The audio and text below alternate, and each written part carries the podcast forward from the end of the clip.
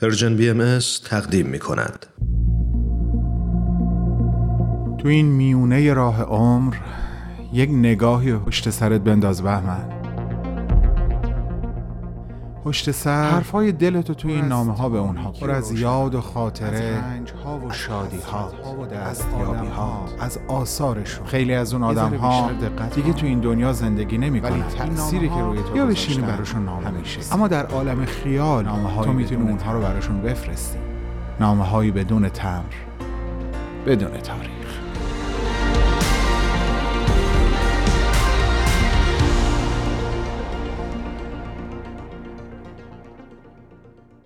سلام احسان جان.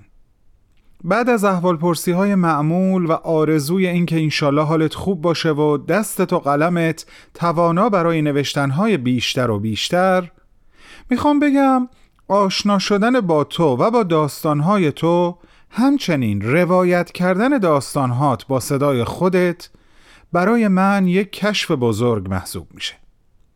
من با صدای تو و با شنیدن داستانها در عالم خیال به جنوب گرم و زیبای ایران سفر می کنم احسان. مخصوصا به بوشهر که به قول اهالی سینما لوکیشن اصلی تعداد زیادی از داستانهای تو هست و قهرمانهای ناشناخته داستانهات برخواسته از کوچه پس کوچه های اونجا هستند قهرمانهای اصیل و مردمی که تو اونها رو در داستانهات به اوج میرسونی. یا بهتر بگم اونها در اوج هستن. تو نگاه و حواس دل ما رو به سمت اونها جلب می‌کنی. من به لطف همکار عزیزم نوید توکلی و برنامه خوبش پیشنهاد در Persian BMS با صفحه تو توی تلگرام آشنا و بلافاصله عضو اون شدم. چون نوید در یکی از اپیزودهای برنامهش پیشنهاد داده بود که به داستانهای تو گوش بدیم. البته من قبلتر از طریق یکی از دوستان آبادانی خودم با تو و نوشتهات آشنا شده بودم احسان اما با عضویت در صفحه احسان عبدیپور در تلگرام بیشتر و بیشتر داستانهاتو با صدای خودت شنیدم و کیف کردم و چیز یاد گرفتم می‌دونی چیه احسان؟ دلم می‌خواد خلاصه یکی از داستانها تو اینجا برای دوستانم یعنی مخاطبهای درجه یک Persian BMS تعریف کنم. به این امید که حسابی مشتاق بشن و خودشون بیان سراغ تو و داستانهات.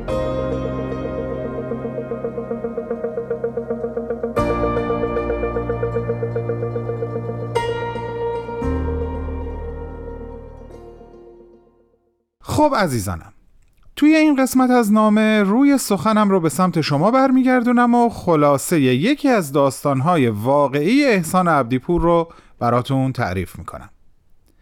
قضیه مربوط میشه به ایام محرم و مراسم عزاداری امام حسین در شهر بوشهر به سال 1355 شمسی.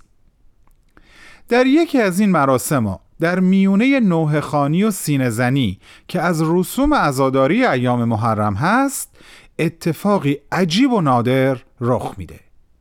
اتفاقی که به قول خود احسان دیگه هرگز در هیچ مراسم عزاداری در هیچ کشور اسلامی رخ نداده و رخ هم نخواهد داد.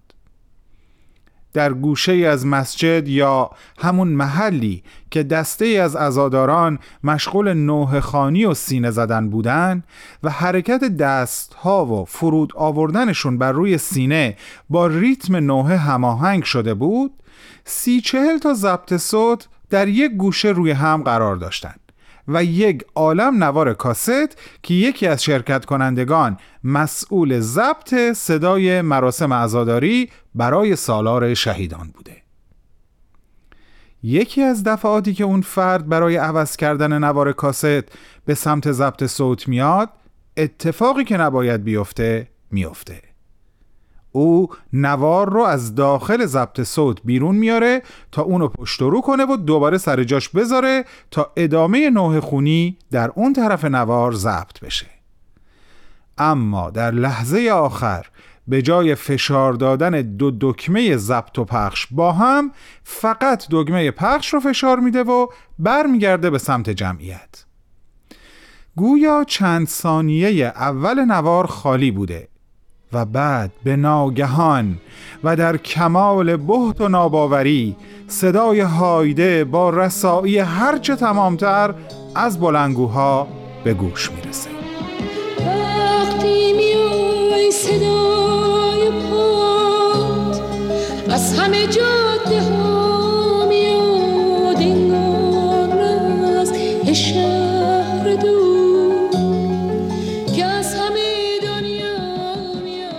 همه خشکشون می‌زنه. و بیخبر از اینکه چطور چنین اتفاقی افتاده سعی می‌کنن ریتم سینه زدن رو حفظ کنن تا مراسم خراب نشه. اما این بار دستها بر اساس ترانه سوقاتی با صدای هایده بر روی سینه فرود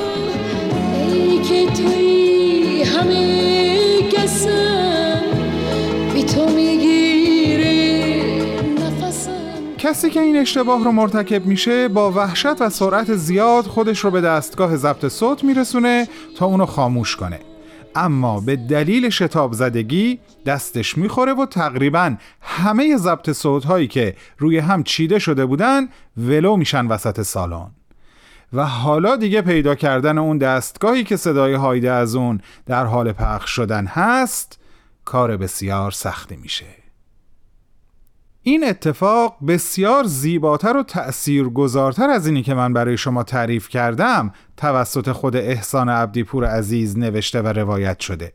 و امیدوارم این چند جمله انگیزه ایجاد کرده باشه تا همگیمون شنونده های پروپا قرص احسان عبدیپور بشیم و باقی بمونیم. پس این انتهای نامه به احسان عزیز بر میگردم و از طرف خودم و تک تک شما بهش میگم دمت گرم کوکا خلاق و نویسا بمونی برامون تا آخرین نفست. حق یارت بهمن و دوستاش.